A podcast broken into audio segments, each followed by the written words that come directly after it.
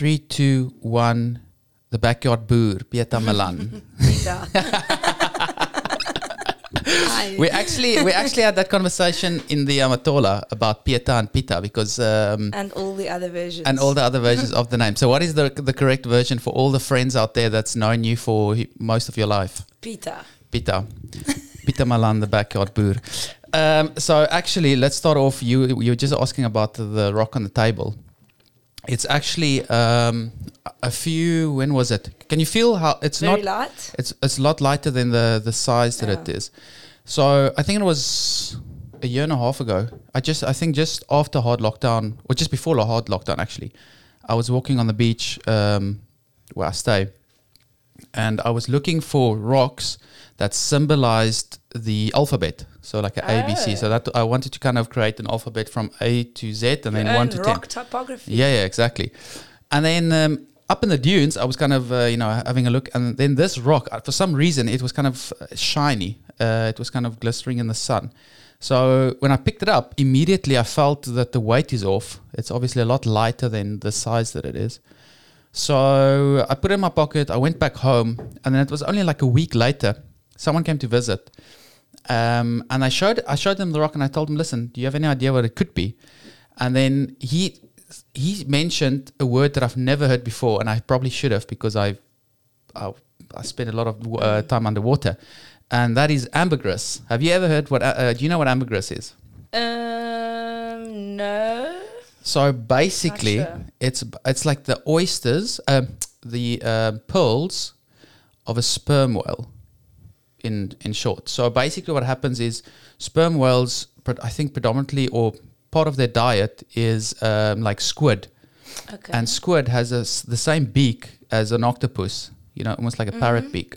So um, these beaks can't be digested by their system. So what their system then their stomach uh, what their body basically does is they collect all these beaks or whatever uh, items that they can't digest, collects it, and then after a while it kind of creates this layer around it, and then they basically shit it out.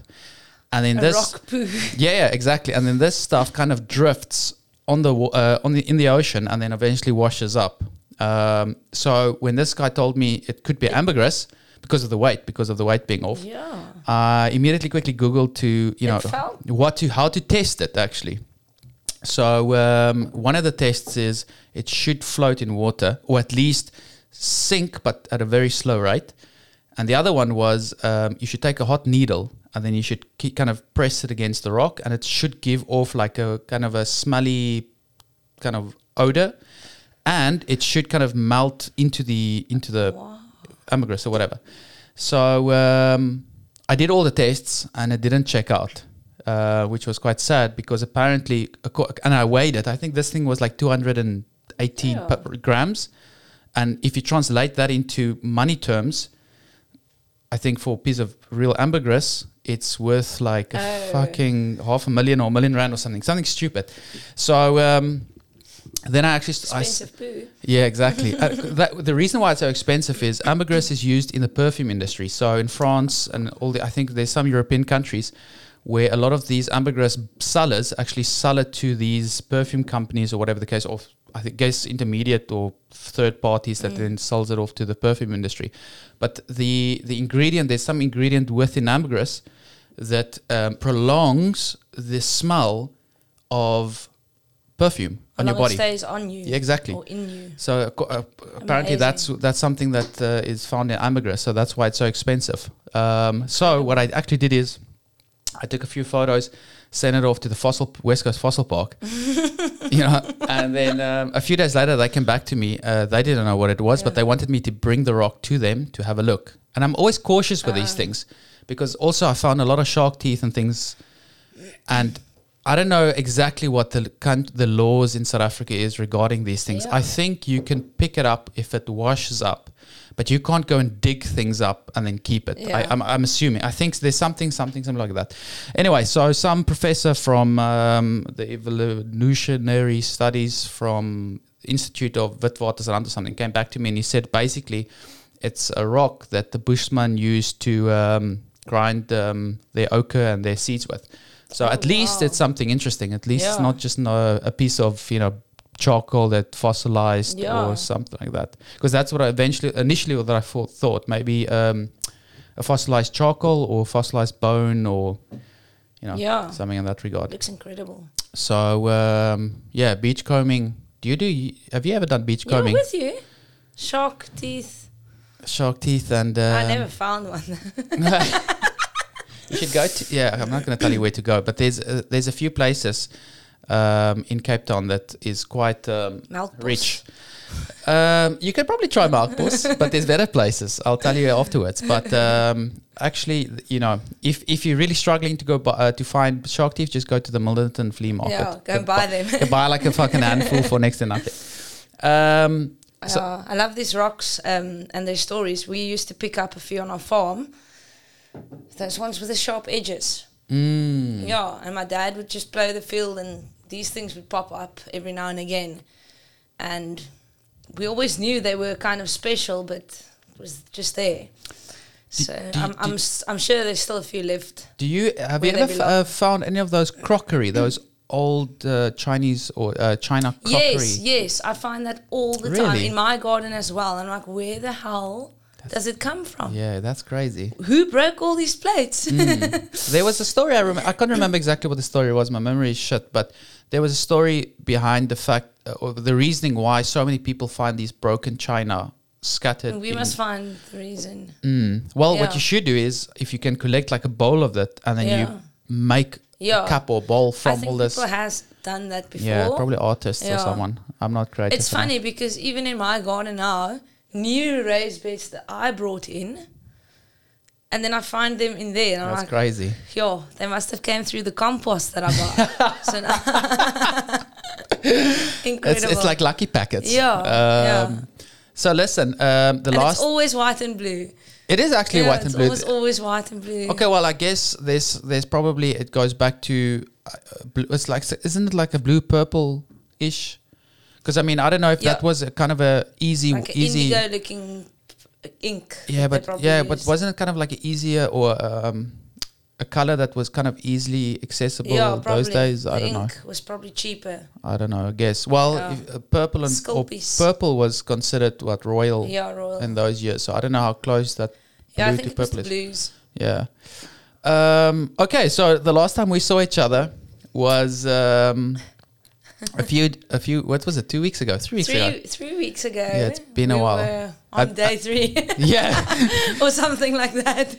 Have you? Um, uh, you've obviously. I mean, uh, you didn't get anything um, close to what me and Brink had. No. Um, so let's quickly recap. Um, we went on a what was a six day hike, Five nights, six days, 100 and, six kilometers. 106 kilometers in the. Transkei. And then Carry everything on your back. Yes. and then I managed to get to day three, and then my shit t- turned south. Literally. yeah. yeah. yeah, fuck. So I felt like such a cheat in the end of uh, uh, day six when I got to the to the end um, a banner or what, whatever the fucking sign is where you take a photo.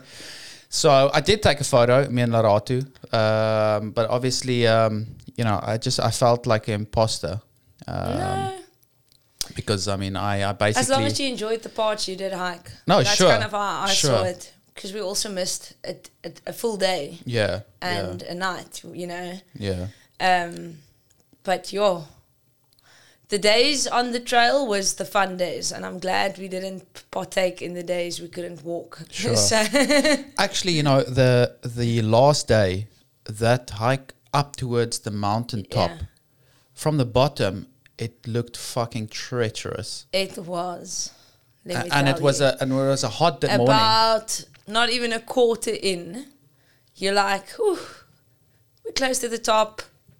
And then you know by now on day six of this hike, when you think like that, it's not like that. Mm. And you keep climbing and keep climbing. And eventually you get to the top where you have to have lunch. And we waited for the rest of the group. And just died for a few minutes. But when you guys got to the top, was the sun still behind the mountain, or it was kind of already on? Uh, I don't know where the hell the sun was. because there was a lot of there was at Um, least a lot of shade in the morning when we cause, Yes. because when I looked back I could see a lot of shade uh, uh, you know The sun was behind us um, most of the time. I think we got to the top at like quarter to 12 ish, if I remember correctly. Because we were like, yo, by nine, we were probably halfway up. yeah No, I'm lying. By nine, we started the climb from that mountain section, and we're like, oh, we're definitely going to be there by 10. Not the case. yeah Um, so you climb, climb, climb, and then we probably got there at like quarter to 12 or so, and then waited, started having lunch, chilled there for a bit, and then uh, the idea was to wait for the rest of the group. Yeah. And we almost left, and then we saw them coming, and then we chilled with them for a bit. They had lunch, and then we all from there on you on the ridge of the mountain Yeah, for a yeah. while, um, which is absolutely beautiful. And then it's like a heavy descent. yeah yeah it was um like I said I mean I think it was around nine ish when I looked back and uh, you know it was so hot on the on the Mm. jeep track already and I looked back then and I just realized there was no fucking way that I would have survived that Mm. No, mountain um, no. th- ascent because um, even even when we got to the Jeep, Jeep track where I left you guys, Yeah. like even that literally that first Yeah. ascent, I looked up into the forest and I was like, "Fuck no!" like I'm not going. I'm just gonna waste my time here. yeah. So um, yeah, so I'm I'm really pissed off um, or disappointed that I didn't get to partake in um, the last days. Um, Yeah, but don't you didn't mi- you didn't miss the most beautiful part. I'd say those first three days were, mm. I'd say, probably amazing. Yeah, no, definitely, and also Forest. obviously the first. The, I think the first day, the first and the third. No, fuck. The third day, I was I was dying. The first day was a bit of a rush The for no reason. The first day was a rush, but it was also the excitement because Yeah. you know everyone. I mean, we were a You bunch just- of people that haven't seen each other for a while. Everyone just want to get going. yeah, exactly. you know, you've got so much excitement and adrenaline in you. So um, that first afternoon getting to camp was yeah, really cool. yeah, And then uh, you know, and then the next morning you wake up and your calves are fucked up and your glutes are gone and your your shoulders are broken, and then you and you hate quit. the oats. Yeah, you're really fucking tired of the food that you packed in, and then uh, and then you, you know five wake up, six you need to depart. So um, yeah, so I think day two was probably my favorite because Yeah, also day it two, lot of fun. day one and two, well, especially day two was where I also um, had the opportunity to kind of because I was so far in front for some fucking reason. Mm. Yeah, I don't running. know actually. Well, I don't know why. I Because you packed this.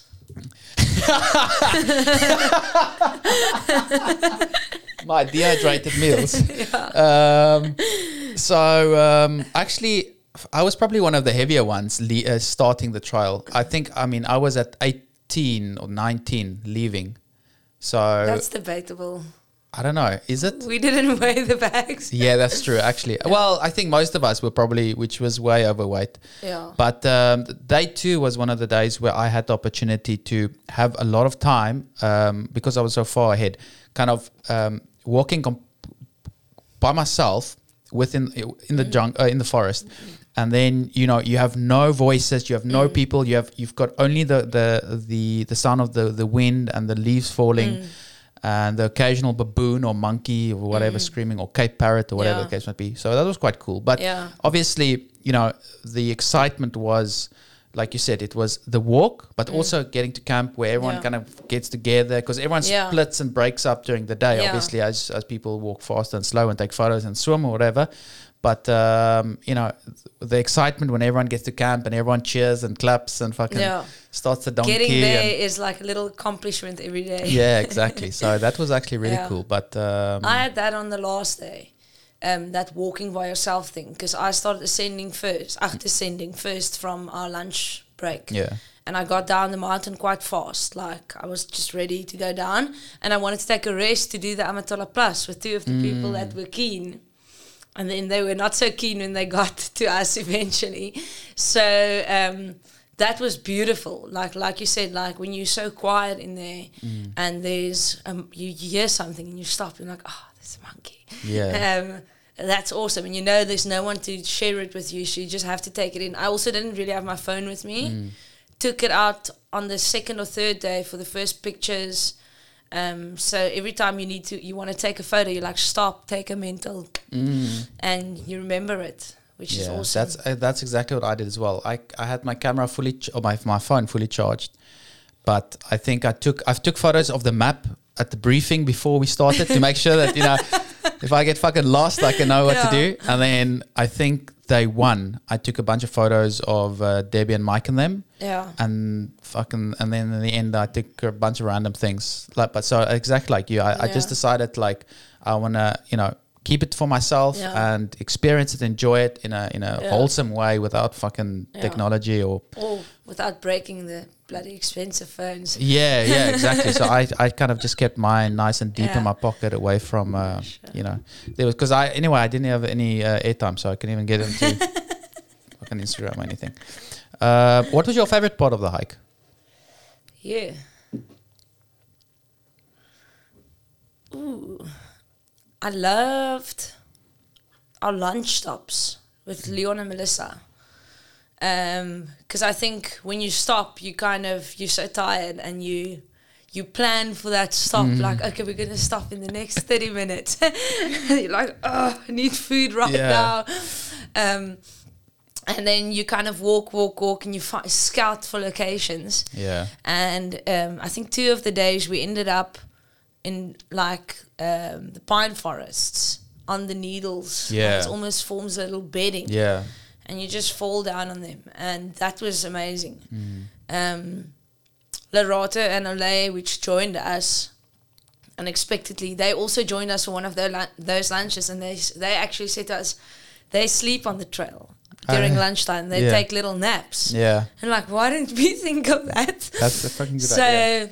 We all actually took a bit of a lie down that day. Even I think it was like ten minutes, but Yeah. it, that was good. Yeah, actually, those those things are slippery as fuck, though. Yeah, Uh, especially on- yeah, especially on the Yeah. mountain tops when um, when it's a little bit of a a, um, a slope. Um, you had to kind of t- consciously Yeah. put your foot down um, on the spots. My right ankle took punishment. Is it?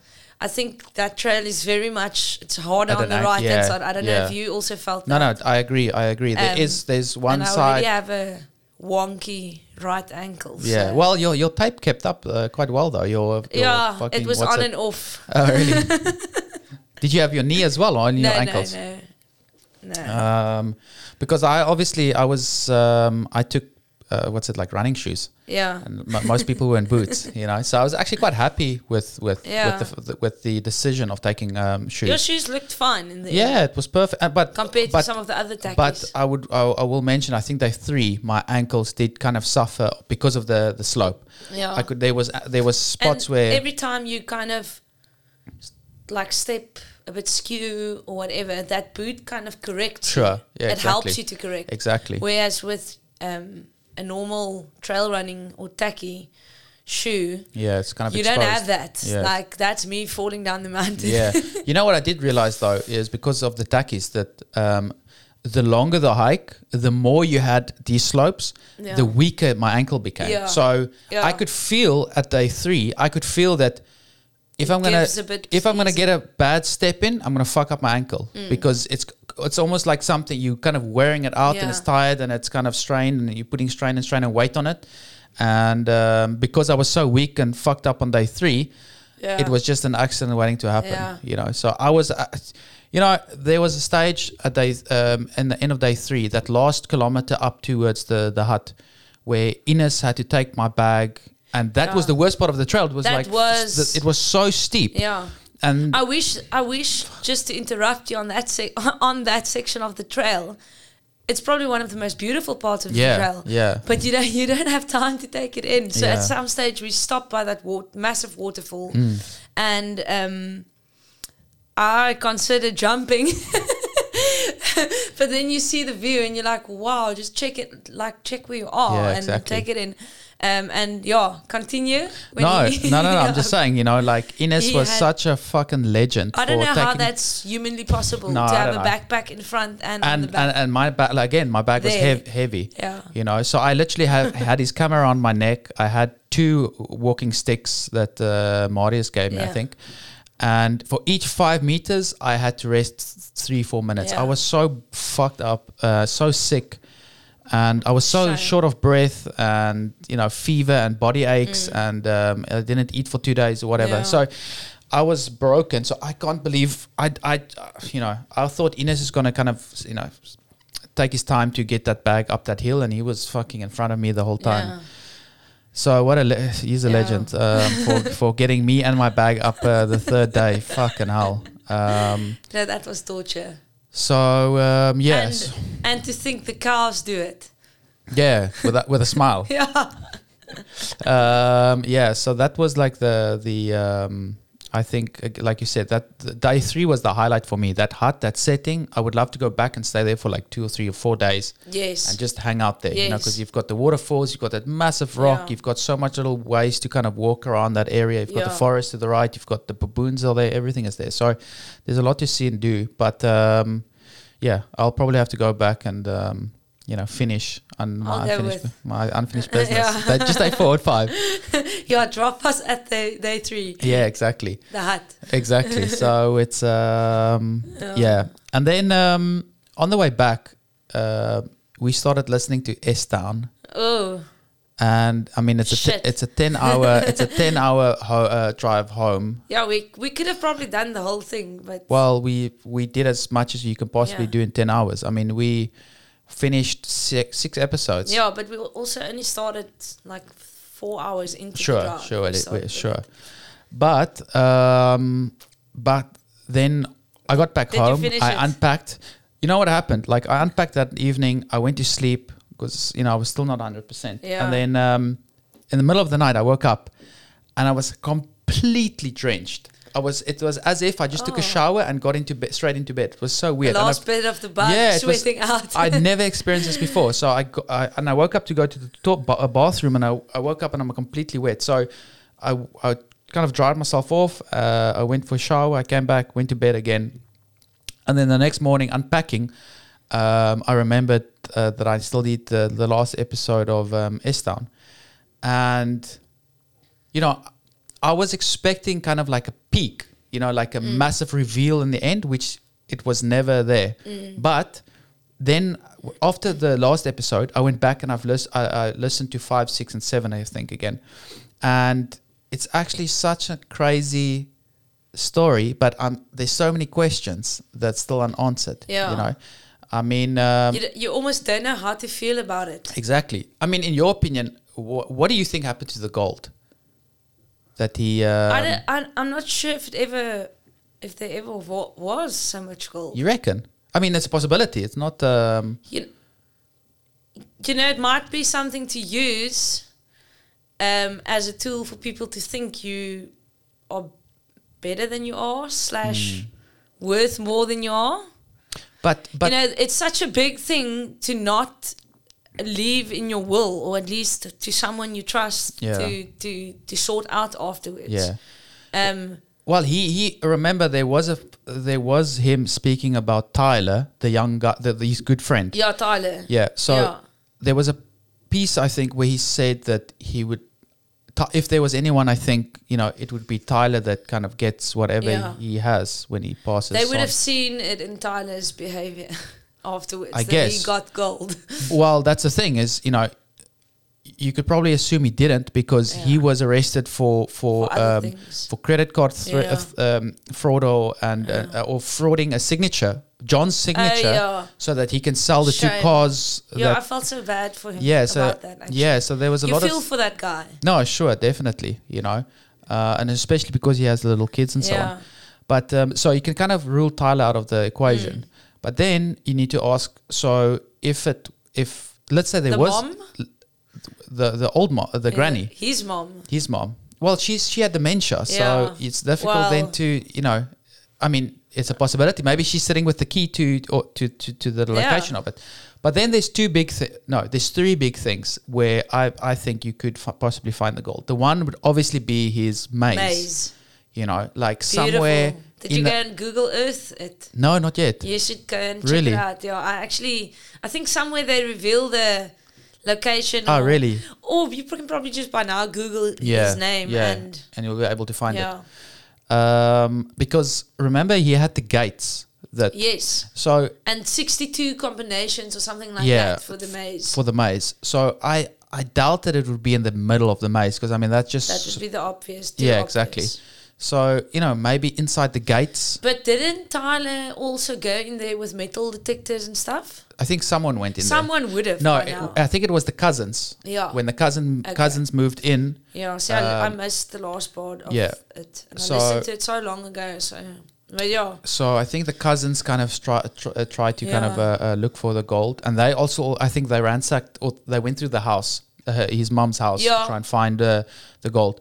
So the other thing is is um, obviously you know the new owner of the property is the that rich guy from town that, that owns the the timber company. Oh, yes, the. Um, um, Bert, the KKK people. Yeah, yeah, yeah.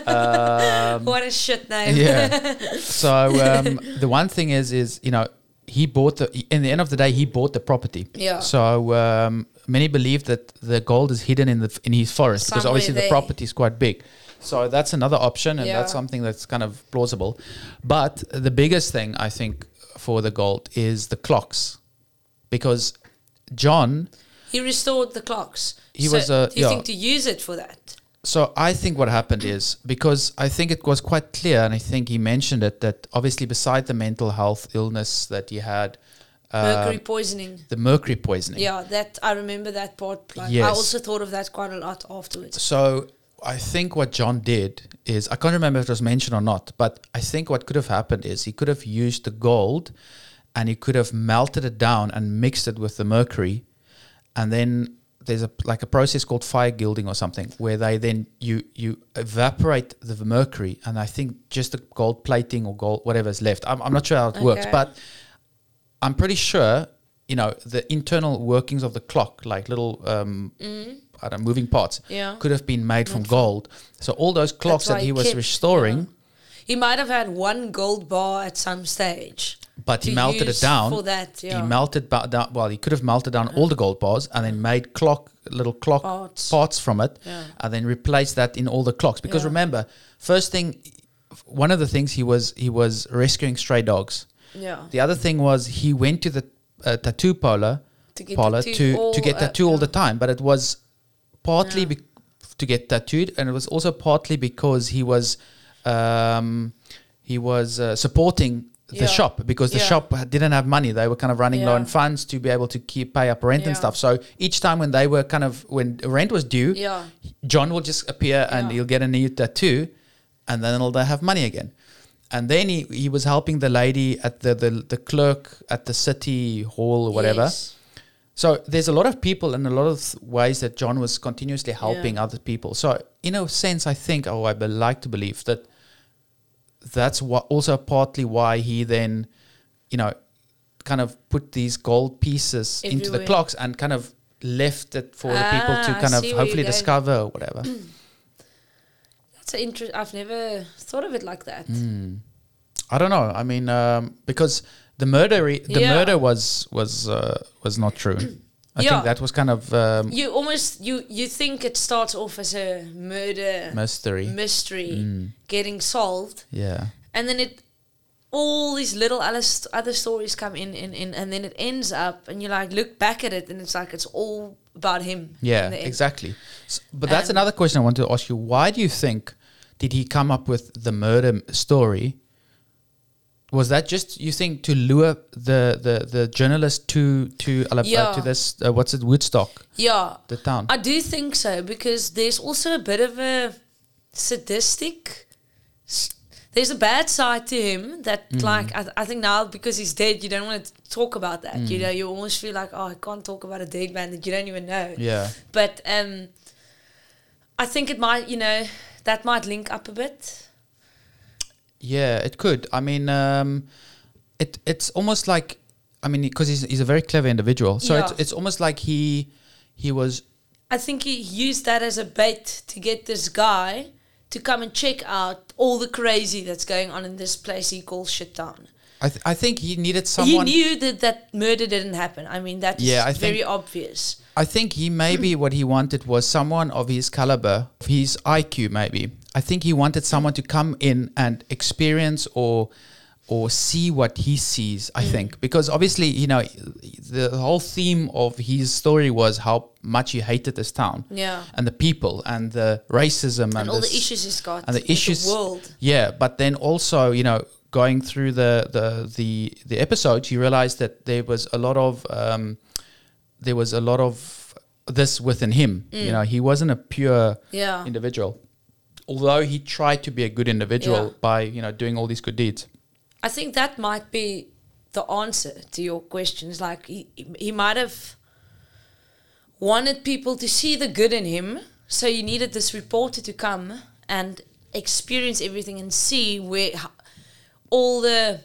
pies he's got his fingers in, if can, mm. if I can say it like that. You know, like he, how much he helps all the people. I don't know. You know, is Yeah. that, is that a way for him to to put himself out there? I also read something afterwards of someone asking the question like, was it even a good idea to put this out as a podcast? You know, like this. It's this guy's whole very personal story. Obviously, tons of issues, mental and other things yeah um, that he didn't really go into, which was definitely there, you know. So um, uh, he's a very complicated individual to understand, and I think that's what leaves you with so many questions afterwards. Is like you're like, where's the rest of of of him? Um, yeah because there's so much unsolved yeah, um, uh, questions or un- unanswered questions um, in the end of the, the, the, the podcast. I mean, it's, you know, besides the fact he was restoring clocks and besides the fact that he had always, he always had these complicated conversations about atomic fucking clocks or I don't know, whatever. There's so much things I don't even understand. Um, you know, he had so- very specific issues that he focused on. yeah, so he had he had a lot of things that he loved to kind of uh, delve into, Yeah. and but he didn't have the I think the mirror or the person in front of him to understand these conversations because obviously Yeah. a lot of like they said a lot of the conversations he, he had or that he said that he had was with Tyler or guys he knew, Yeah. but these were guys who were not Clued up, clued up all. with these these topics. Mm. So I guess I don't know if it was to kind of have um, someone to kind of um, note down the last bit of his life, Yeah. you know, and what he was about, and and and and, Yeah. and or it was merely to, you know, tell his story. I Mm. mean, because besides all of these things, you know, he had a very difficult relationship with one of the guys in town.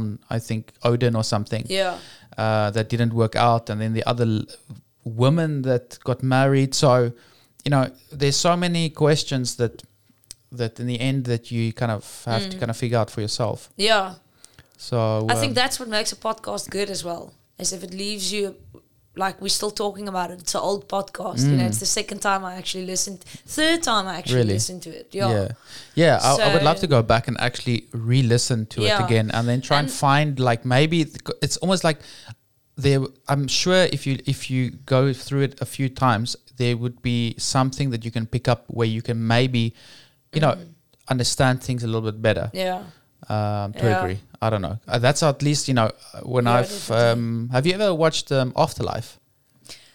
Uh, Ricky Gervais. Mm. Yeah. Love, love, love it. Yeah. So Yeah. I've literally watched. What a good story. Yeah, it's incredible. So I've watched one, season one and two for my. I've ma- maybe rewatched it. I don't know, sixty times Yeah. to be honest. I think I need to go and rewatch it. And the amazing thing about Afterlife is each and every single time after rewatching it and watching it again, yeah. I still find new jokes and new Yeah. new things that kind of uh, that you missed the last 50 Yeah, times. it's incredible. I would love to be that guy's friend. Mm. Yo, yeah, Tony's friend. what a straight shooter. Yeah, so I think you know, with with something that's written so well, and and also with with S-Town, I think when something is written so well, you need to be in different um, emotional states to be able to pick up on all the Yeah. the crumbs that's Yeah. left uh, or the the way that it's written. You know, Yeah. so with Afterlife. You know, watch it when you're happy. Watch it when you're sad. Watch it when you know the sun is Mm. Out. When it's when, it- or when when it's someone dark close to you died, or whatever you know and each time you're going to find something different and i think that's what makes something very you know worthy of rewatching Yeah. you know it's the same like That's matrix true. you know matrix was written Never watched The Matrix. never fucking hell matrix was what not I like played outside. late late 90s i, I think know. And um, even until Yeah. today the matrix is uh, you can Yeah. it could have been 2021 it's incredible how relevant it, it still is until today you know so um, anyway i don't know if, if there's a new matrix i saw the whatever the sisters names are the two writers of I um, know. um, i don't know Okay. anyway so um, when i'm in the indoors um, watching the matrix you are outdoors with uh, Claylat. with with claylat and catching carp and um, and boor, uh, boering backyard in the backyard. So tell me about tell me about uh, uh, the backyard uh, boerdery because obviously was it it was it started as a lockdown hobby or not before that? Well, I only started the Instagram when lockdown kind of started. Um, I've obviously been planting stuff since forever. I grew up on a farm, which you know. Um, and we always had a vegetable garden there in the corner somewhere far away.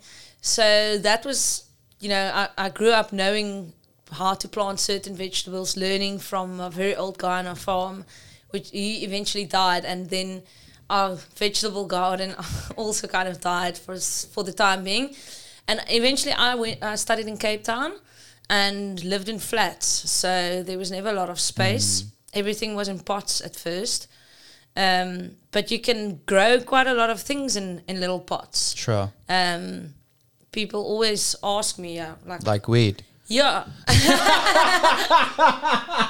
that too. Tomatoes, lettuce. um, so yeah, I actually had to buy a new tire yesterday. oh really And yeah, um, stupid, it's not, not a cool story. But anyway, went to the tire shop, got a new tire, and I asked the guy, can I have the old tire? And he's like, yeah, for what? I'm like, I just want to maybe grow, I actually want to try and grow potatoes. i see So I know you can stack them. So I'm like, I just want to try and grow stuff. He's like, gaan je dag it's so funny how people always it's like the ask that first thing yeah. So, um, but yeah, then um, then lockdown started. So that's kind of when I started the backyard boerdery. Um, I work in advertising, and we had to start working from home. Um, but now all of a sudden, I didn't have to drive to Cape Town in and out anymore. So I had like three, four hours a day that I didn't know what to do. And the garden always needs work. yeah So I thought, screw it. Um, all of the shops had massive sales. Stodels had a 50% off everything before lockdown started. yeah So I'm like, I'm not going to be spending money on anything for the next. At, I knew that lockdown was not going to end in four weeks, Yeah. like oh, how however many weeks they said. Yeah. So um, I knew this was going to take a bit longer, and um, I also just uh, got my greenhouse before that. yeah So the greenhouse was set up, ready for stuff to come in, and um, I, am I lying? I think we yeah somewhere there the green we set the greenhouse up. yeah And um, I so that went- was in lockdown I think it was around March, February, March. last we, year Um, twenty. When No. was lockdown? Uh, 2020. 2020, yeah, that's a lot. Last Yeah, year. yeah, well, last year. yeah, year and a half. Yes, yes. Wow, yes. okay. And um, and then because we we got the p- like paving done for Mm. the flooring part of the greenhouse, you can obviously just grow stuff Yeah, in there as well. But I thought no, let me do it properly. Also, it will help with um, weeds and stuff getting in. You you Yeah. kind of can cre- you can control things a bit better. And went to Stodels, bought a few planters, bought everything I could um, that I thought I might need for the next few weeks to try and like grow as much as possible because I, I grow stuff from seed mostly. Um, so that also takes a few weeks, you know, before you can plant anything out. You first need to make the little plants. So Uh, luckily, I always have seeds, and um, I think the seed companies could actually go on. I think they were seen as essential. Really? Yeah, I think so, if I remember correctly. Um, but So- anyway, or, okay, but the seed companies could go on, but did was nurseries also essential? no, no, no. So how did you find the seeds then? I'm not sure. On uh, deliveries? Hey? Yeah, because I I, I, Oh, order the stuff online. Yeah, obviously, But yeah. the, the, I'm I'm not sure if in that first four weeks. I think maybe after the first four weeks, we could could get could get seeds again. Yeah, I'm not. I yeah. can't remember exactly. But in anyway, I always I have a million seeds. So it's not like you ever need to buy, but you Yeah. always kind of find a need to. Sure. So and is it a South African company? Uh, yeah, seeds. so I, I buy most of my seeds from Living Seed. Um, Okay. They're up in Joburg. They produce like the most amazing seeds for our climate. I think that's also something you need to take into consideration. You know, it's nice to get stuff from overseas, but Mm. if it's not really made to grow here, Sure.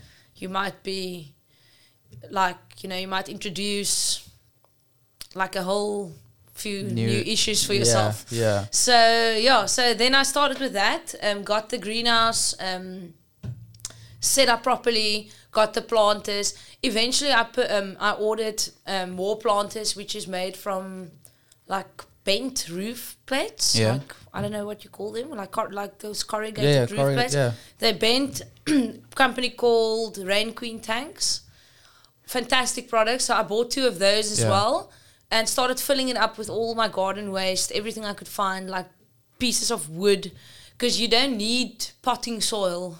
You don't need to buy a whole bucket Yeah. load of potting soil. You know, you can use nature's waste basically. Yeah. Yeah. Start filling it up, and um, only the top 20, 30 centimeters needs to be like good compost, whatever you want to mix in there, a bit of fertilizer. Yeah.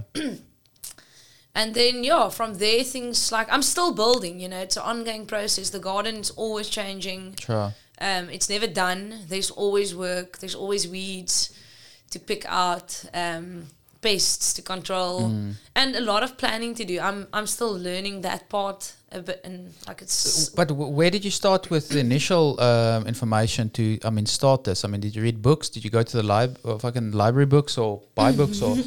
I mean, no. um, Um, I think it's pure lot- interest. Um, You know, I wanted to do it. It's not like I, I was forced to do this. Um, I grew up on a farm, so I've got a bit of yeah, background. knowledge, just like how to grow things and um, soil and how to like a lot of a lot of growing your own stuff starts with a good mix of proper soil. You know, um, then you can grow pretty much anything. Um, and then I bought a few books, which I um, found online. It's also from a woman in South Africa. Her name is Jane Griff- Griffith of Griffiths Yeah. and she's got a book called a, the A to Z um, of vegetables, A to Z of vegetable gardening or something like that, and then also another book. Um, I'll find the name, name later, but Yeah. Jane Griffith. If you Google it, that would be the first book to co- come Yeah. up. And those two books has got all the info in. Like if you want to plant tomatoes, you open in the tea section, you go to tomatoes Yeah. and it's got all the info. There's like a little chart first about all the info on tomatoes, different varieties, um, what when to plant them because that book is also written for South, South African gardens. So um, we're in the Western Cape, so I know to check for section number five because that's Yeah. the Western Cape, and then I know okay I'm sowing between this and this month. Um, I'm planting out between this and this month. Um, these are common diseases that you get. That's always listed there. This is how you treat them. Um, when to feed them. You know, Yeah. if you don't know, you you can use that as a, as a reference. reference. But you kind of pick up on your garden if you invest time in there. You pick up quite quickly. Like it? This one needs a bit of attention. Sure. Um, and then you're like, oh shit, what do I do? And you go and Google or you go and look in your books. I've also made tons of amazing. I I call, feel like I should call them friends, but none of them I've ever really met Yeah. in person on Instagram. Um, I started the page um, just to actually log when I plant certain things. That was the initial reason why I started. It wasn't to to create something Yeah. Um, or to be funny with the name or Yeah, anything. I just thought, oh, backyard boerdery, it sounds Yeah. fun.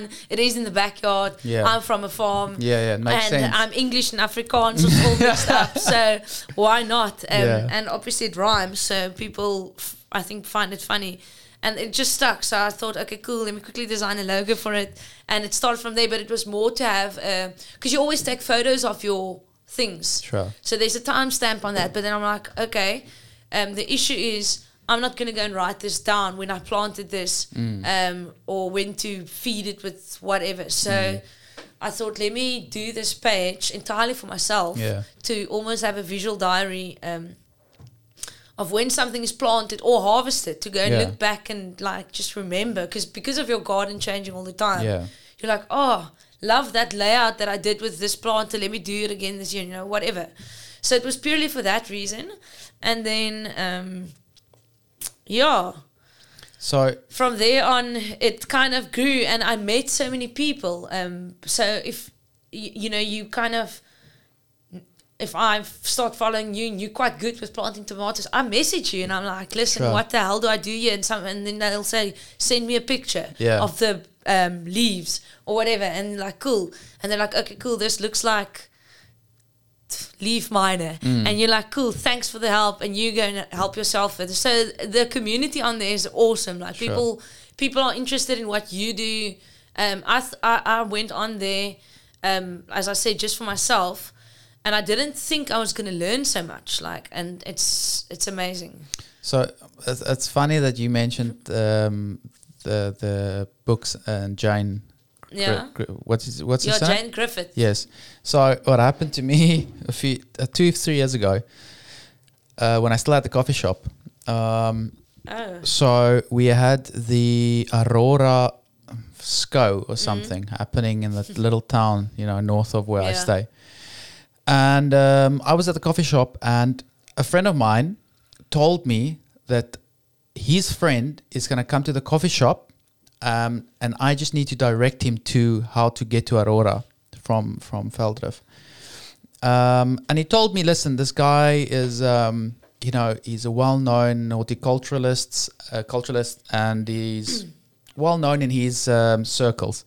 So um, I didn't know, know more than that, though. Anyway, so I was busy making coffee, whatever, and through the doors came Keith Kirsten, and. He asked, you know, initially I didn't, I didn't know it was Yeah. him, and then he asked me, listen, um, um, someone sent me, um, uh, you know, a, a mutual friend sent me, and uh, he told me that you will be able to guide me to to to Feldorf. And my first initial thing was, oh, so you're the gardener, and then only afterwards, you know, uh, I realized like. Keith Kirsten is like probably the most well-known fucking horticulturalist in South Africa, maybe one of the, the biggest in the world. You know, I mean, this guy had radio and TV programs. He had I don't know how many books that he's written. Yeah. You know, he's got a um, consultancy agency. he had nurseries. He had. Uh, How you did know, he take the? Oh, you're the. no, no, no. He took it. He took it like a champ. You know, he was just laughing at it. But then, obviously, when I got, when he got to to Aurora, he told uh, our mutual friend that uh, I called him a gardener, which is uh, kind of funny. You know. Yeah. Uh, but in my world, it's just because I'm a fucking dumb person. In my world, anyone who works in the garden is a gardener. Yeah. You know, there's no difference between you or the Yeah. guy fucking building uh, gardens or whatever the case might be. But obviously, they are. So um, until today, That's obviously. Um. I'm still apologizing to Keith, um, you know, for calling him a, a gardener. But um, you know, he's um, he's one of you know, I mean, the one thing that I I appreciate um, of Keith is, um, you know, being such a well-known individual in his Yeah. circles. He's still so down to earth. So Yeah. you know, talking to someone like myself who's kind of bare feet Yeah. and fucking running around in speedos, you know, he still makes time for us, us people like us. So it's a, he's such an interesting individual to talk to, and obviously, um, it's the one topic where I'm I'm dog shit. Yeah. I mean, uh, you've never seen my little garden. It it in in the winter it looks amazing, you know, because the rain kind of fucking waters everything. But in the summertime, it's Sun. it's it's fucking it's a it's a bad place to to be. So sight for sore, sore eyes. So um, you actually gave me the curry bush, I think it's called. Yes. Yeah. So it's going I think it's a curry plant your plant. because the curry bush. Yeah, either or. Mm. Well, I don't know. I think there's a difference between the curry plant and the curry bush. Really? I'm even not that clued up on those two. But Yeah. yeah, very nice thing to use in your stews and whatever. yeah. Makes beautiful flowers as well. I think it'll it'll do well on the west coast. Well, we'll see. I mean, uh, you know, it's getting uh, it's getting plenty of sun, Yeah. so hopefully in summertime um, we'll be able to survive. But um, I've actually changed out all my soil now, maybe three four months ago. Added some compost. Yeah. Do you do you ever consider it or uh, have you do you have any kind of earthworms or uh, like yes. worms that you kind of work with? I've got the red regular regular What's the worms. difference? So, so they're also a type of earthworm, but Okay. they're the ones that, um, as I understand it, they're the ones that um, work more on the rotting Hmm. um, organic materials. And the earthworms, as w- that we know in the garden, The they one. work a bit deeper.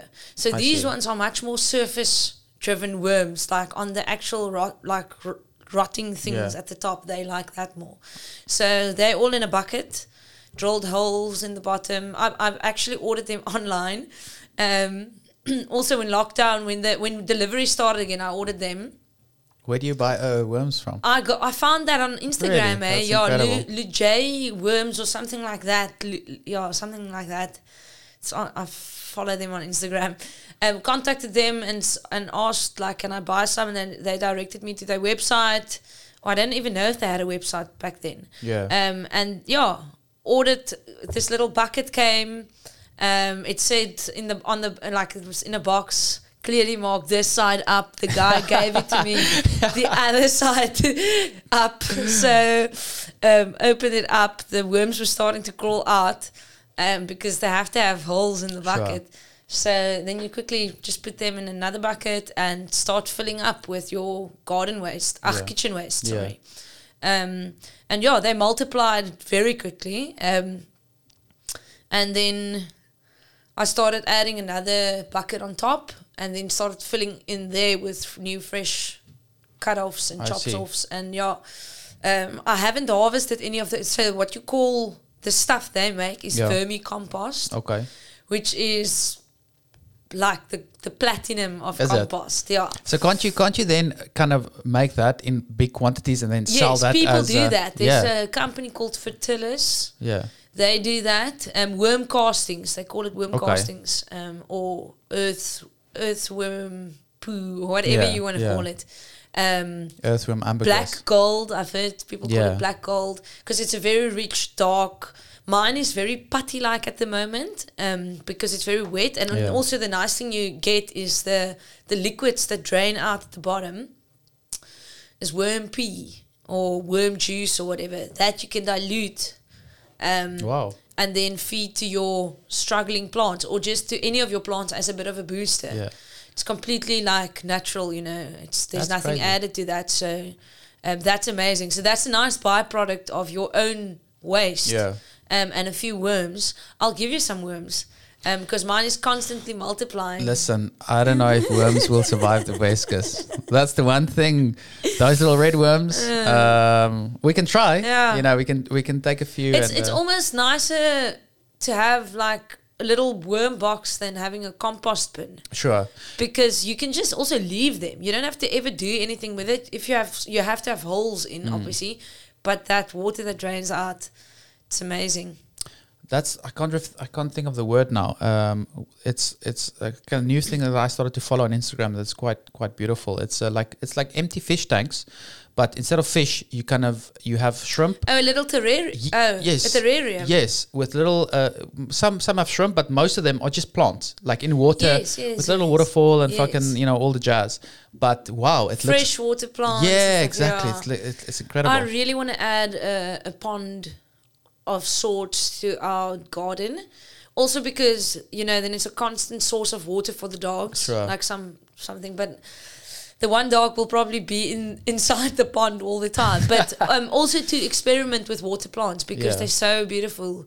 yeah, Um, I mean, even hiking in the Amatola Mountains now, like you saw those ferns and stuff Yeah, that grow right out of the trees and in the rock pools. Yeah. It's incredible. yeah. That was the one beautiful, th- or the one of the Mm. many beautiful things of the trail was the the the the difference in topography and um, in in um, Vegetation. in vegetation. Like every few kilometers, You like can't mi- not notice that. yeah, at like kilometer three, you are like in the lush it's not even forest. kilometers. It's like every hundred. It can change within hundreds Yeah, of yeah, meters. exactly. And then all of a sudden you're uh, on top of the mountain Yeah. in a in a fucking pine forest, Yeah. beautiful pine forest overlooking the Yeah. Eastern Cape, and then Yeah. you dip down into some beautiful like Yeah. fucking uh, I don't know all those trees like yellow wood and Yeah, those yellow woods took my breath away. it's insane. Yeah. Um, but would you cons- ever would you co- ever consider tilapia?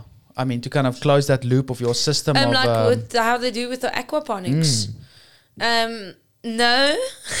because you can also sell the fish. I mean, and you yeah. can that I shit know, water I- is just purely because of space. Like, Mm. you know, that's going to be a lot of investment also Sure. into like a whole new system. Whereas I actually just want to grow veggies and eat it. sure. so um, um, it's nice for me to have the worms because it's uh, we have a compost heap, Yeah. but um, a lot of my, like I've got a little bucket in my kitchen, and all the chopped off stuff goes in there, and some coffee grounds every now and again. Um, I don't put the onions in there, um, and also no, not a lot of um, orange peels and no uh, lemons. Why None not? of that. It's too strong for the Really? yeah for the worms. So you can add one or so in, but not a lot. Onions and garlic, strong stuff like that, and chilies preferably preferably not. Yeah. Um, interesting. Yeah, but see, all of that, so those things I chuck wherever. Like I don't feel Sure. bad if I, if I don't use um, my you know my onion peels Yeah. every time. But all the other stuff goes in there, and then I take that to the um, to the worms. Yeah.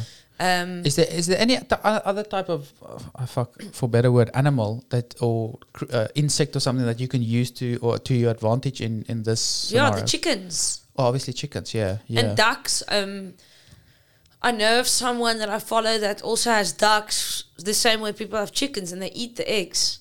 Oh, really? Yeah, so that's I mean, Yeah. if you're into and that. and your your dogs are they? no, it'll never be an option. I mean, they'll probably like. Luckily, there's a front yard and a backyard. Sure. But um, and all my gardening is currently happening in the backyard. But I have just drawn up like the front yard. We're about to So expand. then, yeah, in the future it's going to be backyard So- and front yard. Yeah, yeah. So no, the dogs will stand by that gate the whole day long and just look at what's going on. Yeah, and the day you go to hike or camp or Yeah. whatever, it's fucking over the No. over the fence and um, yeah, and they'll dig, eh? They'll dig. they'll find a way that little one. so yeah, no, um, it'll be cool because um, they also help a lot with pest control. Sure. I would love to actually have ducks. Mm. That'll be amazing because they eat the snails. Yeah. They're not as invasive, I think, as as um, the chickens Mm. because the ch- chickens like to like make you know scrop. Yeah, yeah. Um, and um, they can be they can also eat your quite a lot of your crops. So Yeah. you wouldn't want that. But Mm. if you have um, like on our farm, my mom and dad's got chickens there. That's amazing because there's it's a very big yard. Yeah. There's not a lot of um, um, veggies and herbs that they destroy. yeah, And two dogs to also keep them at bay yeah to kind of uh, on their toes. yeah. Um, the other thing, um, you know what I've noticed? Uh, when was this now? Well, in the last week that I've been traveling up and down from Cape Town back home, uh, or the last three weeks actually, to tell you the honest truth, uh, the amount of insects again. yeah. It's the first season. You pick it up. in 10 years that I've noticed the um, uh, or Mm. that there's such an abundance of insects in the windscreen when I get back home or in Cape Town after a drive up and down. It's, Mm. It's almost a blessing. yeah, yeah. Well, Yeah, it is. You know, yeah. it's um, it's also this time of the year when things start to warm up. Um, driving, you know, at night. The other night, from driving from our farm to Wellington to the town where we live, um, like the whole windscreen I had to wash, Yeah. and uh, I was like, oh fuck. And then you're like, oh, but it's actually great to see these things Yeah, exactly. because we need them. you know? exactly. It's the first season, I, uh, but I'm assuming it's because of all the rain we had this year. Yeah. I can just assume because all the other seasons, I could drive from Cape Town back home, and I can have maybe two bugs on Yeah. the windscreen or so, whatever the case might be, which is um, you know it obviously shows a healthy ecosystem. ecosystem to a degree. Uh, and I think I've na- mentioned this before. You know, it's the same as sharks in uh, on a reef. You know, if you have sharks, if there's a, if you've got no sharks in the reef, the ecosystem is fucked Yeah. up. So um, Predators on there. yeah. So at, at this stage, obviously you're you, The you- biggest ones and the smallest the ones. smallest ones exactly. So um, which is which is nice to see, but also you know the more you go up towards where I stay, it's potato farms, it's potato world. you Mm. Yeah. know, and potato. Um, the little bit that I got to know um, of potato farms is it's uh, it's quite a, p- a poisonous Mm. um, cycle to fucking grow potatoes. Also, I think um, you know the way people farm. We plant the same crops year in year out, year in year out. The land never properly rests and restores itself. Um, Yeah, if you look at if you look at Google Maps and you zoom into um, into the uh, um, around the Sandveld area, you you can't count the amount of crop circles that we've Yeah. got there, and most of those that you well. Most I can't tell you if it's most or not, but a lot of those that you will see from from the air or from from Google Maps are empty, deserted crop circles where you know the the, the land has been poisoned so much that they can't plant. you need to rest it for like five to ten Yeah. years before you can try and restart it Yeah. again.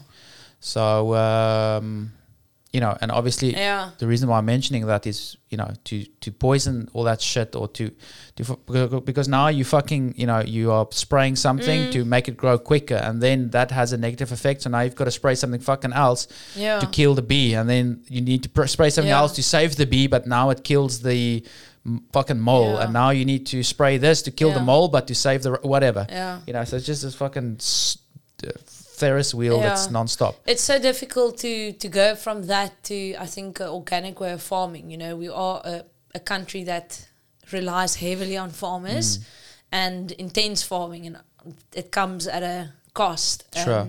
but there, you know, there's there's more and more farmer farms starting to to try different things to interplant with other plants. You know, um, there's a big thing called companion planting, which I learned when I got a bit more into um, this whole backyard boerdery thing um, and learned quite a lot. And in, in those books as well that I've mentioned, Yeah, if I want to plant this plant, there's a whole section that says good companions, bad companions, and you know even that you you learn. Oh, cool! A tomato can do really well with some basil planted next to it because the basil, the smell repels certain harmful insects or it attracts the beneficial ones. You know, um, even if you plant stuff like uh, marrows and um, like butternuts and all of those pumpkins. Um, and you plant certain flowers in between, like um, what's n- can't remember the caper flower, kappertjies. Mm, yeah, If you plant that in between, it can confuse the insects, I you see. know, so they don't go for your beautiful um, uh, veggies that's busy Yeah. growing. So I think if people can consider that more and more, we might Mm. do, you know, the the Mother Nature will always do a thing in any way. She'll always try and restore the balance. but um, what what else do you grow in? You know, in sun. in the sun. you know, where there's little well, to no potatoes, water. but I think they yeah, could but be wa- potatoes. Are, uh, it just feels like it's such an outdated fucking thing because it's yeah. It could be that we need to investigate into what to grow with yeah, it. yeah. Well, I guess because I mean, um, I don't know when last anyone took any random potato that's been grown in the Western Cape and analyzed it to see how much fucking Poisons whatever is in in it. it. Yeah. I mean, uh, you uh, people will probably be surprised. I don't know. I mean, I'm not too much of a potato eater, but um, you know, it's um, There's a, a list I read a while ago which listed um, if you like these foods and you're uh, you grow your own food and you like to eat them, you should be growing them because they the the types of fruits that get treated with pesticides and stuff the most. And blueberries were also quite high on that list. really Yeah, because of all the pesticides and stuff they have to use. So I think that's also a start. You know, check what you. I always say to people, don't ever grow something you don't want to eat. Mm. Um, I I do it sometimes, but then it's for for a different reason. I want the fru- that plant to flower to just attract insects. So there's that, or it's a good companion for something else. But Yeah. It, it, there might be one or two. I won't overplant my precious space with fennel because I absolutely hate it. Yeah. Um, but one fennel is amazing, or two for for what it gives. So Mm. yeah, Yeah, I don't know. I mean, um, I'm sure. I think a lot of what a lot of farms are starting to do is, especially that side, is to open up the farms to tourism, to accommodation, and um, try something else on the yeah. land. Besides trying to, you know, just try and fuck it up Mm. even more. So um, I guess it's either that or utilize because a lot of what also what a lot of farms are doing is they are um, leasing out land to the rooibos farmers. Okay. So companies, you know, v- these massive companies that does all these iced tea, Mm. Yeah. rooibos iced teas and what, whatever on the market. Obviously, you know, that's a market that grew. So now Yeah. they are looking for space to, you know, grow their own rooibos. So a lot of the guys kind of put out a specific amount of hectares for these guys. Yeah. You know, they and you don't have to do anything. At the end of the year or whenever. I mean, it takes what I think. Someone told me it took seven, like seven years before Sure. harvest or whatever. I don't know, but well, let's just assume. that's such a cool export for our country. I mean, Yeah, but- plant more rooibos. Yeah, but the problem with that, I, have I've no fucking. I, I'm not a. prof- I don't know anything about the Yeah. rooibos, but I think what's happening with that again, or the the the, dis- the the negative thing of the export market is, I think it's very controlled. So you've got maybe five or Mm. Yeah. ten companies, individuals, organizations, and it's like the diamond trade. Yeah. They regulate it so that Yeah. the price is kept high. So you can't fucking come in and you know with your uh, whatever how much ton Mm. and decide you're gonna be exporting your. You need to do it through these channels. Okay. I think. Okay. You know that's something that I just assume. So um, I don't think it's as easy for every anyone just to decide Yeah. I'm gonna plant my own rooibos. Yeah, I think yeah. you need to maybe, or it'll be a lot easier There's always some red tape. to to it'll be probably easier to kind of you know lease out the land Mm. Let's let these guys plant their. Mm. rooibos and you just take your monthly or yearly or whatever profit i don't know you know when they do start to harvest um, because i mean if you look at the Cederberg, how many of those little farms Right on top of those mountains. how many of those individual farmers are supported directly Yeah. by kombucha trade. companies in Cape Town and Yeah. uh, iced, uh, all these younger kind of companies that use, utilizes the ingredients in their drinks, you know, which is amazing because Mm. there's no third party, there's no bullshit. It's from the farm straight to the. I saw bottle. the most amazing thing in Kloof Street one day. I was I lived right behind the Checkers in Kloof Street, and um, there was definitely a hotel or a spot where lots of Chinese people came to. Like a tour bus would drop them there. They'd come right into the Checkers, and the whole lot of them walked right to the aisle where all the teas were, put their hands in, Really? and just emptied out the Rooibos. tea Yeah. and I couldn't. My jaw just dropped. I couldn't believe it. Yeah, I actually, I was I, I was asking a friend in in Finland as well. You know, if they stock rooibos, and in Israel they've got every. I think it's one of those things where you'll probably find rooibos pretty much anywhere. Yeah. You know, I know you get it in Russia You're gonna well. get it. You you're gonna Yeah, pay maybe, but It's yeah, it. but it's um you know it's I think it's quite an um quite a neat uh, quite a uh, quite a what's the fucking word I'm looking for uh, quite a beneficial um, uh, export. Mm, Um, definitely. yeah. Very Well, synonymous. from it became very synonymous. I think with South from Africa. Western Cape, yeah, exactly. Yeah. I mean, there's few things that w- that we do quite well. You know, I think rooibos is one because I think this is the rooibos capital Mm. Yeah. of the world, and then obviously the other thing is wines. Mm. You know, I And mean, stockies.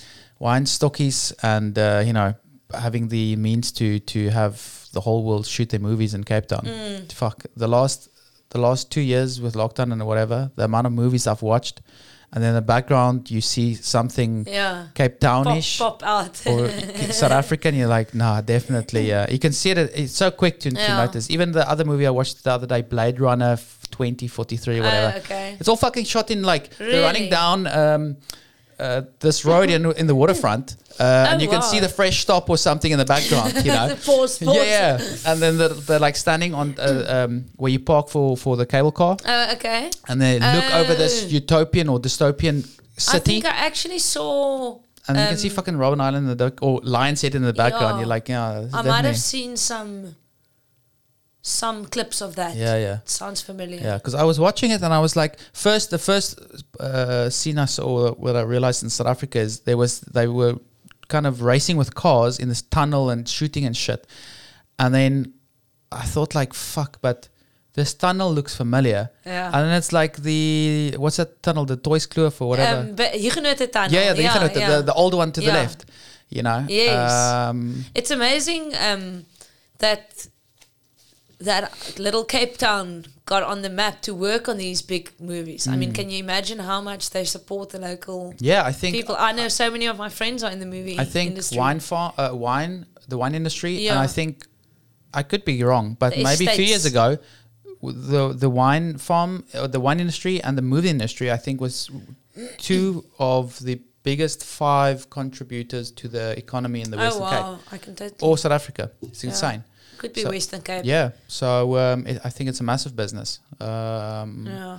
and obviously, you know, with with the recent survivor being shot in in Transkei, hopefully, you know, that'll also bring a new aspect of Yeah. international um, uh, fucking people making Yeah. movies or series or whatever the case might be.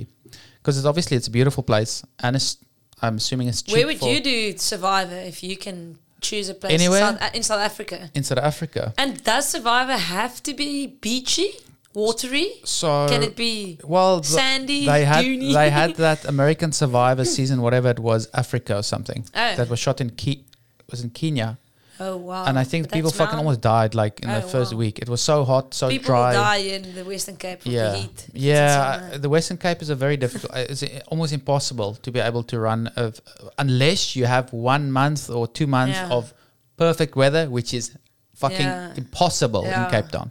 So, and in the summertime, you want to shoot it because it's hotter, but then you've got the southeaster pumping, which is cold again. So, Mm. It'll never work in the Western Cape. But if it did, if they ever did decide to shoot in the Western Cape, then we'll go far up the west coast. You know, crayfish, Yeah. shoot fish, fucking flip over rocks and find crabs and all this shit. So it'll be a walk in the park for for feeding. You Yeah. know, it's just at night time you're gonna be. Absolutely Um, no coconuts. No fucking coconuts. like yeah, that. yeah, no, no coconuts. You'll be sucking on dry straw and uh, periwinkles. yeah,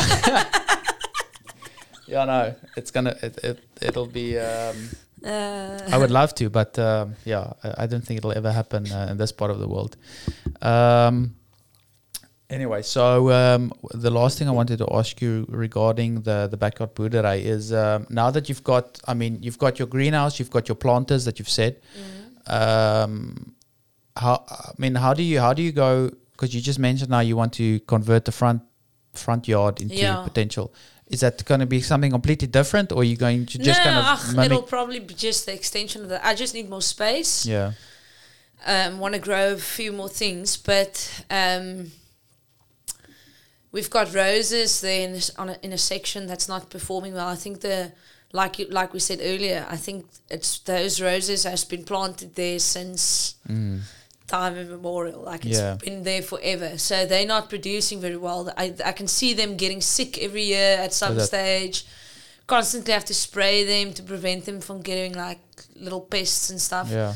So I mean they're beautiful to look at, but I think we're just gonna take them out, um, and then use that space. I'm gonna get more of those um, planters just because I like how they look and how they work. Um, they're solid. They they I'm not ever gonna have to. The wooden planter box is, is amazing. Actually, um, I've bought planks to build my own one Yeah. but I'm not gonna do that right away because our summers get super hot, like 40, 43 degrees in the in the summer days. Yeah. So I wanna um I rather wanna use the um metal planters just because they're more solid. They don't need any upkeep once Sure. you've got them. Yeah. Um, also, the reason why I'm doing raised beds is moles, such a big problem. Um, and I, I found that if I don't do something about it, I'm going to constantly have to battle with these moles, and I can't plant any root vegetables. So um, figured the raised beds will be a good solution. Um, and I've added chicken wire At the bottom. filled in the bottom with lots of chicken, like double layer chicken wire. Um, I'm not sure how long that'll last. You know, Yeah. it might be three, four years. Then they might rust through. Sure. But then it's worth it to pick it up again and start over. It's not going to be fun, but um, let's. Can't you? Can't you like? Um, I- I mean, it's not going to really add uh, much life to it, but maybe it could help a little bit. Like, uh, uh, co- uh, spray it completely with uh, or drenched it in a bath of like silicon, sp- silicon or something. Those um, uh, little, mm, uh, Oh, the chicken wire to almost like Mm. yeah, make kind it of more waterproof it, or, or just. Oh, but, th- but then obviously, I think that kind leak, Yeah. that could leak You into know, the I think- soil. Ideally, you would want to probably put metal plating at like the, those t- um, planters actually come with a bottom option. I you can add it in, but I don't want that. I Yeah. actually wa- want to allow Sure. you know um, the roots to go through if Yeah. it needs to. Yeah. Um, and also, you know, you, you want the microorganisms to move Yeah. freely. Yeah. Yeah. Yeah. Um, and im- help improve the soil, you know. Yeah. So I don't I don't really want to have the bottom in, but maybe I can speak to them and see if there's an option to I'm not sure what you call it. It's those metal things that has holes. They use it. Mm, I don't know exactly where they use it, but it's a more metally type of thing. Maybe we can get someone to fix that to the bottom. I see. So it's a bit more of a permanent structure. I see. The only thing is moles can be quite small. Yeah. So you also don't want the holes to be too big Yeah. for them to come through. So Yeah. um, I think the chicken wire solution seems to be Working. to be wo- yeah definitely is working. Like Yeah. no moles has come up. Um, but yeah, so in the front, I'll, I, I'd like to repeat that, and then but the idea is to obviously you can't buy all of this stuff in one go. It's Yeah. just way too expensive. Yeah. So I'll start with two or three planters, but my idea is to um, immediately plant um, big poles in, with the idea of going up eventually, because you can grow so much in your vertical space. Yeah. Yeah. Um, and then it also becomes a bit of a nice feature right, right by the entrance to our house, and it creates a bit of a, you know, privacy between Sure. the road and, and the house. So, and also more space for for things to grow. So I think I'll add on to that and just ex- keep extending until I run out of space. Yeah. And then buy a bigger house, bigger garden. Yeah, buy a farm. yeah. Yeah, I guess that's. I, I mean, I think it's you always want to go bigger and bigger and bigger, but I think there's enough space. You just have to become a bit more clever and clever and clever. I guess. Yeah. Um, there's also another company called um, African Grower. They actually gifted um, me with a give uh, with a grower, and it's entirely vertical garden. It takes up the space of like a tiny human, Mm. um, and it hangs. You can hang it anywhere, um, and it grows. You you get a coir based. Um, the base is literally coir and some slow release fertilizer that you mix up, put it in, and you plant your little plants and you hang it up. So you know more of that um, Sure. definitely can help. But you can all we can also only eat so much yeah, of the sure. stuff And, that and, and grow. at this stage, that's obviously what you are doing is you're growing for what you consume. yeah, You're not. Um, and, and I like to like you know I obviously give away the surplus stuff. Um, Sure. I love doing that. People always asking me, or um, you know, don't you want to start selling it? Yeah, sure, but I also have a job, and Yeah. I can't be doing everything at once. So, Sure. um, I think when it gets also it's a difficult thing to have to have plants consistent consistently. You know, yeah, yeah. um, successive growing is quite a big thing. Um, you need to literally sow every three to four weeks, plant out every three to four Sure. weeks. So th- then you start farming, and you know um, th- th- it takes up a lot of s- a lot of time. So Yeah. I'm in I'm literally between Cape Town and Wellington. Um, like half of the week I'm here, half of the week I'm there. So Yeah. It's a bit of a mission. Also now summer is approaching the heavy warm months. Nothing can grow in that greenhouse. It Yeah. hits the fifties in Really? you'll die. yeah. Yeah. So at the moment I'm moving things out into the garden, planting everything out and then, you know, um, n- I'm, I'll probably have to start with shading soon, like start Yeah. covering a few of the things to help them. I see. But yeah, it's fun. It's always fun. well, yeah, like I said, um, you know, it's it's not my strong point, but obviously I do appreciate it. Um, I do you appreciate. a do pretty, appreciate a nice, pretty garden. yeah, and uh, like you know, fresh veggies that yeah, you know yeah, sure, didn't have a day's stress. exactly. Well, maybe uh, because of the heat. yeah, um, but it's nice to eat something straight from your garden. You can literally taste the difference. yeah. I, actually, I saw a little cocktail tomato. You won't ever get that in Woolies. I saw pictures of uh, different fruit and vegetables. I don't know when it was, um, but in their natural organic state. How they used to be versus yeah, now. compared to what they look like now. And some of those things, like if you had to give me the original true version of it, I would Mm. Yeah. tell you like I've got no fucking idea what this fruit or Yeah. vegetable. is. I don't know even if it is a fruit or vegetable. So it's just amazing how we've. even Uh, carrots. You know, carrots never used to be orange. yeah. We made them orange. Like What do we still? Uh, what is those whitish carrots that you tend to find still find somewhere? Is it like white or fucking? um, turnip. was it turnips? I don't know. Yeah, but we, you do get white carrots. Like I think they used to actually be white, but also you also get the purple ones. Mm, I've yeah. grown um, a few of them. Um, I harvested them a while ago, and they're Yeah. lovely. Is it? Yeah, you get purple. They purple on the outside, orange on the inside. You get all the different sorts. Carrots. Um, I struggled with them because of the moles, because they, you know, they want to grow roots, and the moles distract um, their growing. That's classic. Yeah. That's funny. Well, thanks for my um, greens. I'll definitely be using it tonight. Uh, and tomorrow, them. and tomorrow in Wash my them. in my in my scrambled egg, I'll Ooh, definitely be adding them. Um, and that's it. Thanks for coming through to Cape you. Town. I appreciate it. and um, yeah, I think we'll probably off air somewhere in the in the distant future start to organize the next hike wherever that might be as long as it's not I longer than actually, I've fucking already, two days I've already um, got one for us. really It's called the Alexandria Trail. really Where- Yeah, it's um you it's uh, Elephant Park. yeah It's somewhere up there, and you hike. I think it's only two nights. okay Or it might only be one night in a hut or two nights. I'm not, I think Yeah. two nights. So it's not that long, but it's um I think it's like a 13 and a 18 kilometer or whatever. So it's Yeah, like it's- lichte vruchten. it sounds well it depends on the elevation 'cause- Yeah, 'cause- but there is some sand involved. 'cause Yeah, you hike yeah. towards the sea, but Yeah. yeah. that might be fun. that should be fun yeah because um, although i really thoroughly enjoyed w- the little bit that i had got to experience of the amatola i did realize and i think i mentioned it to brunk Mm.